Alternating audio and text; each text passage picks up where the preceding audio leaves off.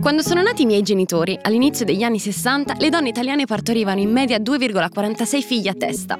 Questo significa che la nostra popolazione stava crescendo, anche se di poco, perché ogni due genitori nascevano più di due figli.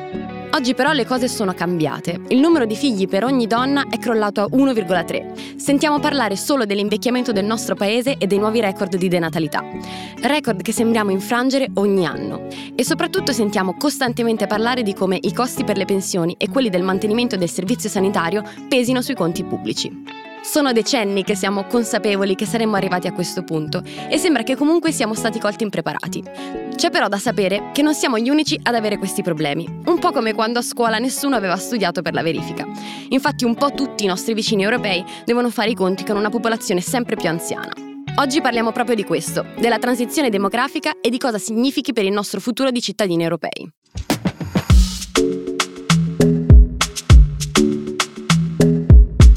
Ciao, io sono Camilla Ferrario e questo è Shape of You, il podcast di Will in collaborazione con la Commissione europea e la Direzione Generale della Politica Regionale e Urbana che attraverso notizie, racconti e approfondimenti racconta come stiamo cambiando la forma dell'Unione Europea grazie alle politiche di coesione e il loro impatto sulla vita quotidiana dei giovani.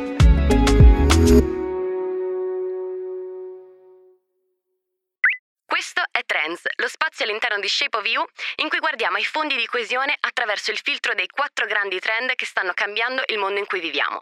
Il cambiamento tecnologico, quello demografico, della sensibilità al cambiamento climatico e dei modi di produrre valore.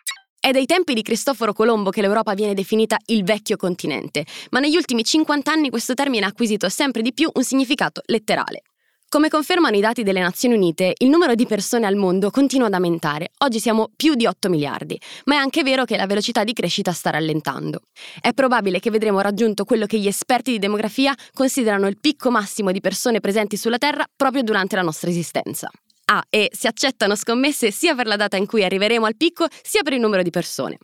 Allo stesso tempo, molti paesi europei hanno già una popolazione in declino e nell'Unione Europea il tasso di fertilità, cioè quel numerino di cui abbiamo parlato prima, è pari a 1,53. Ormai questo numero è molto lontano dal livello necessario per mantenere la popolazione a livelli stabili.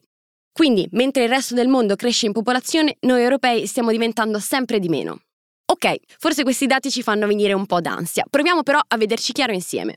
Ci sono due fattori che determinano l'andamento di una popolazione, le nascite e le morti. E può sembrare strano, ma questi due fenomeni che noi consideriamo opposti hanno un legame strettissimo, un rapporto che è uguale per tutti i paesi del mondo e si divide nelle stesse quattro fasi.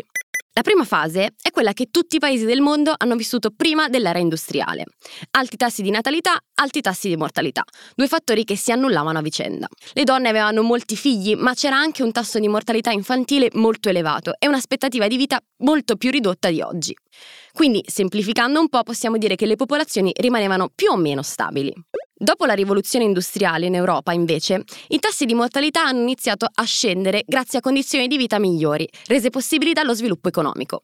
In questa seconda fase sono diminuite le morti, ma sono rimaste alte le nascite. Questo cambiamento nella relazione nascite-morti ha causato un'esplosione della popolazione. Nella terza fase, però, sono diminuite anche le nascite. Con il tempo si sono ridotti i benefici di avere una famiglia numerosa, come per esempio l'aumento dei costi del mantenimento familiare, e grazie all'emancipazione femminile le donne hanno scelto sempre più spesso di ridurre o posticipare la maternità. In questa fase la crescita della popolazione ha di fatto rallentato. Forse avete già capito dove stiamo arrivando. Tutti i paesi europei sono ormai nella quarta fase di questo processo, dove sia i nostri tassi di natalità sia quelli di mortalità sono a dei livelli molto bassi. Si nasce poco e si muore tardi. Quindi la nostra popolazione non cresce più o comunque ha iniziato a diminuire. In un certo senso, con l'allungamento dell'aspettativa di vita e l'ampliamento delle possibilità economiche, possiamo dire che i paesi europei sono vittime del proprio successo. Tutti i paesi del mondo seguono questo percorso. La differenza sta nel punto in cui ci collochiamo all'interno di questo processo di transizione demografica e quanto rapidamente ci stiamo spostando da una fase a quella successiva. Vediamo un esempio. In Europa siamo già alla quarta fase dello sviluppo demografico, mentre nell'Africa subsahariana molti paesi si trovano ancora nella seconda. Grazie alla loro recente crescita economica si sta riducendo il tasso di mortalità, mentre le nascite rimangono alte, causando quindi un'esplosione demografica. Però anche per questi paesi il boom non durerà per sempre e prima o poi si raggiungerà una situazione più simile alla nostra. È anche importante sottolineare che è inutile provare a invertire questo trend demografico. Nessun paese è mai riuscito a tornare a una fase precedente. Quello che si può fare però è prepararsi per il futuro e soprattutto rallentare la velocità con cui arriviamo alla fase successiva. Ecco, dal punto di vista demografico, l'Europa è davvero il vecchio continente. I nostri cittadini in media hanno 42 anni e mezzo, il 37% in più della popolazione asiatica e più del doppio rispetto a quello della popolazione africana. E i dati ci dicono che continueremo a invecchiare sempre più velocemente. Dobbiamo quindi trovare delle soluzioni sostenibili guardando sia le nostre politiche di welfare, come le pensioni o la sanità pubblica, che al rafforzamento della solidarietà intergenerazionale, quindi facendo in modo che i giovani non siano gravati del peso della transizione demografica. Since we said at the beginning that we live in last 50 years, we live 10 years more, which means that we live longer and healthier lives. So this is also very important. And I have to highlight once again that this is the first ever commission which assigned one portfolio to demography, which shows how important demography for us in Europe is. Era luglio 2021 e Dubravka Suizza, vicepresidente della Commissione europea e anche commissaria per la demografia, teneva un discorso di fronte al Parlamento europeo riunito a Strasburgo. Suizza era stata invitata a presentare uno studio sull'invecchiamento della popolazione europea e facendo ricerca per questo podcast a un certo punto ci siamo chiesti ma qual è il vero motivo per cui le istituzioni europee hanno addirittura nominato una commissaria per la demografia? Abbiamo scoperto che per la Commissione europea capire che caratteristiche avrà la popolazione europea del futuro, per esempio quale età media avrà tra 40 anni o in quale aree vivrà la maggior parte della popolazione, serve a farsi un'idea più chiara di chi saranno le persone su cui andranno ad impattare le decisioni prese oggi. Nel report del Joint Research Center, pubblicato a luglio di quest'anno, ad esempio si spiega che l'Unione Europea sa già con certezza che in futuro le emissioni di anidride carbonica della popolazione europea saranno prodotte sempre più da persone anziane, perché queste costituiscono la fascia con meno possibilità e attitudine a mettere in discussione le proprie abitudini di vita. I dati di questo studio ci dicono che entro il 2060 circa il 39% delle emissioni in Europa sarà prodotta da persone con più di 65 anni.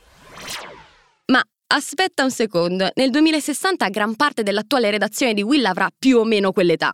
Insomma, saremo noi, ma forse pure voi che siete all'ascolto, i responsabili di questa quota di emissioni, a meno che non acquisiamo abitudini un po' meno impattanti da protrarre in futuro.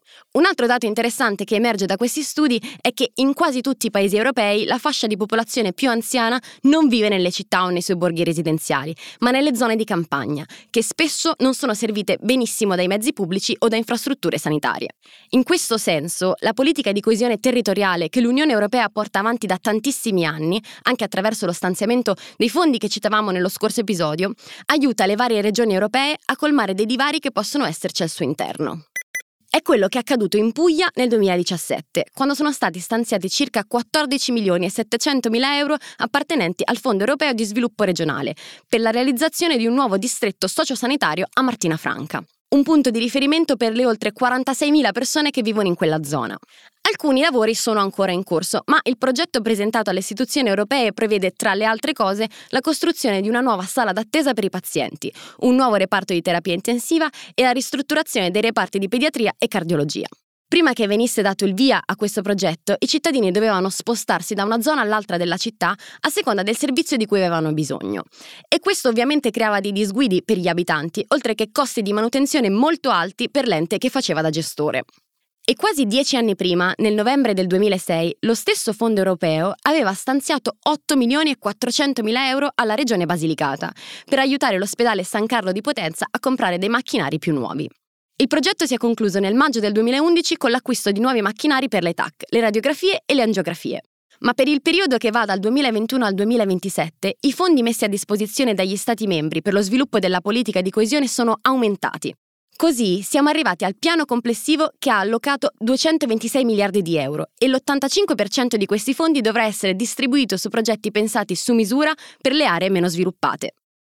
Insomma, quello che ha cercato di fare l'Unione Europea è stato alzare ancora un po' più in alto l'asticella. La sfida che deve affrontare è di dimensioni epocali, proprio perché, come abbiamo visto, il cambiamento demografico è un tema che ha delle ricadute in tanti contesti, come quello sanitario e climatico. Un paese come l'Italia, che invecchia sempre di più e che vede spopolarsi alcuni territori, avrà sempre più bisogno di investimenti di questo tipo per garantire diritti fondamentali, come quello alla salute, appunto, ai propri cittadini. In questo episodio abbiamo parlato del cambiamento inesorabile che sta vivendo il popolo europeo dal punto di vista della crescita e dello sviluppo. Abbiamo anche capito però che lo studio della demografia è importante per permettere di capire con un po' di anticipo quali sfide dovranno essere affrontate dalle istituzioni europee nel prossimo futuro. Nei prossimi episodi proviamo allora a portarvi virtualmente con noi per un viaggio alla scoperta di alcuni progetti che hanno ricevuto un contributo europeo importante, grazie proprio allo stanziamento dei fondi di coesione. Ci sono storie a lieto fine e altre dal sapore un po' più amaro, ma per oggi ci fermiamo qui con gli spoiler. Ci sentiamo alla prossima puntata. Ciao! Shape of You è un podcast prodotto da Will Media.